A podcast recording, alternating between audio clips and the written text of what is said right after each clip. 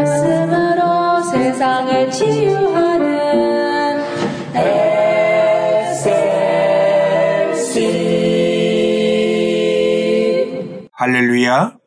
광야의 소리 이영희 목사입니다. 하나님의 말씀 창세기 21장 8절에서 13절은 이렇게 말씀하고 있습니다.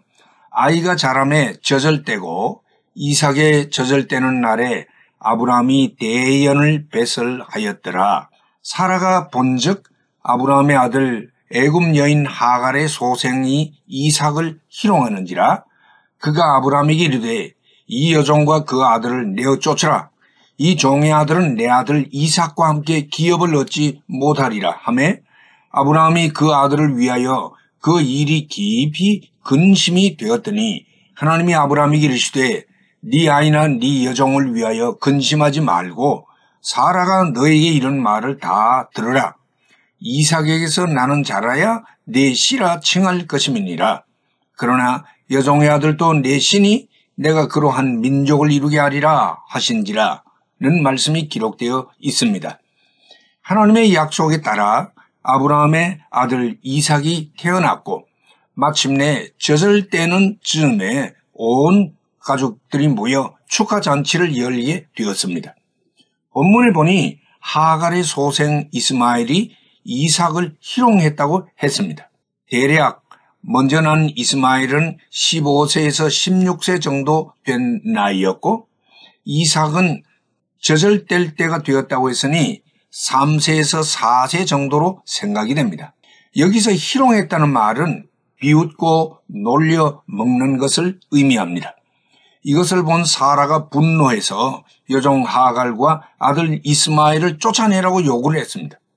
여종의 소생 이스마엘은 자기 아들인 이삭과 함께 기업을 얻지 못한다고 주장을 했습니다.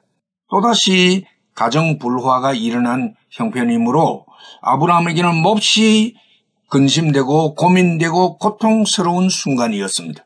그런데 하나님이 아브라함에게 말씀하시기를 근심하지 말고 부인 사라가 한 말대로 하라고 하시면서 이삭에서 난 자라야 내 씨가 된다 라고 다시 한 번 더 확정해 주셨습니다. 우리는 이 본문에서 사라의 주장을 쉽게 이해하기가 어렵습니다. 왜냐하면 이스마엘이 태어난 것은 여종 하갈이 원한 것도 아니었고 아브라함이 원한 것도 아니었습니다. 그것은 완전히 사라 자기 자신이 원하고 주장해서 이루어진 일입니다. 모든 책임은 사라에게 있었습니다. 그리고 비록 여종의 몸에서 났을지라도 분명 이스마엘은 아브라함의 핏줄입니다. 어린 동생을 좀 놀리고 희롱했다고 해서 분노해서 모자를 내어 쫓아야 할 일은 분명 아닌 듯 합니다. 누가 보아도 이것은 경우가 없는 일처리인 듯이 보입니다.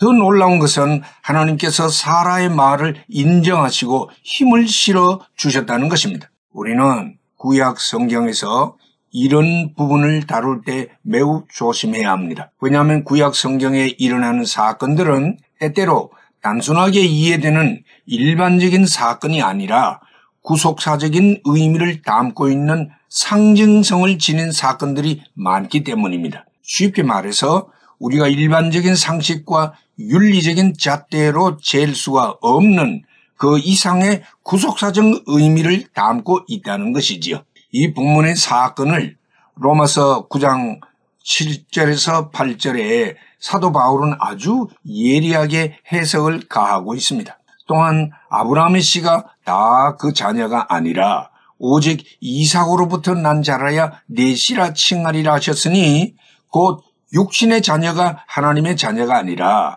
오직 약속의 자녀가 씨로 여김을 받느니라 라고 해석했습니다. 그의 해석에 의하면은 여종 하갈은 율법의 상징으로서 율법을 가진 유대인이라고 해서 다 구원받는 하나님의 자녀가 되는 게 아니요. 오직 예수 그리스도의 은혜의 약속으로 나아진 믿음의 자녀가 돼야 진정한 하나님의 씨가 된다고 했습니다.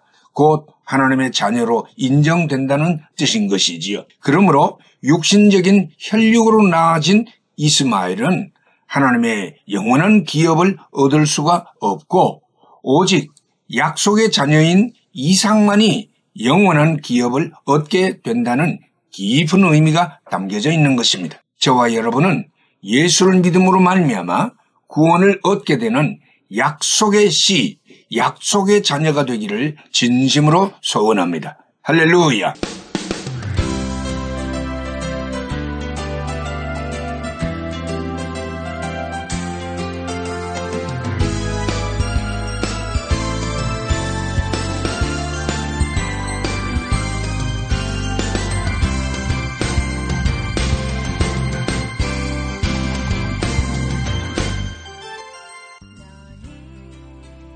말씀으로 세상을 치유하는 SLC 방송 가족 여러분 안녕하십니까? 저희 방송에서는 보다 나은 여러분들의 신앙과 삶을 위하여 상담을 진행하고 있습니다. 신앙 상담이 필요하시거나 혹 기타 필요한 의견이 계시면 이메일 주소 slcb 9191 at gmail.com이나 카톡 아이디 slcb 9191으로 보내주시면 되겠습니다. 다시 말씀드리면 이메일 주소 slcb 9191 at gmail.com 카톡 아이디는 slcb 9191으로 보내주시면 되겠습니다. SLC를 늘 사랑해주시는 가족 여러분들께 진심으로 감사를 드리며 하나님의 말씀 전파 사역을 위해 최선을 다하겠습니다. 대단히 감사합니다.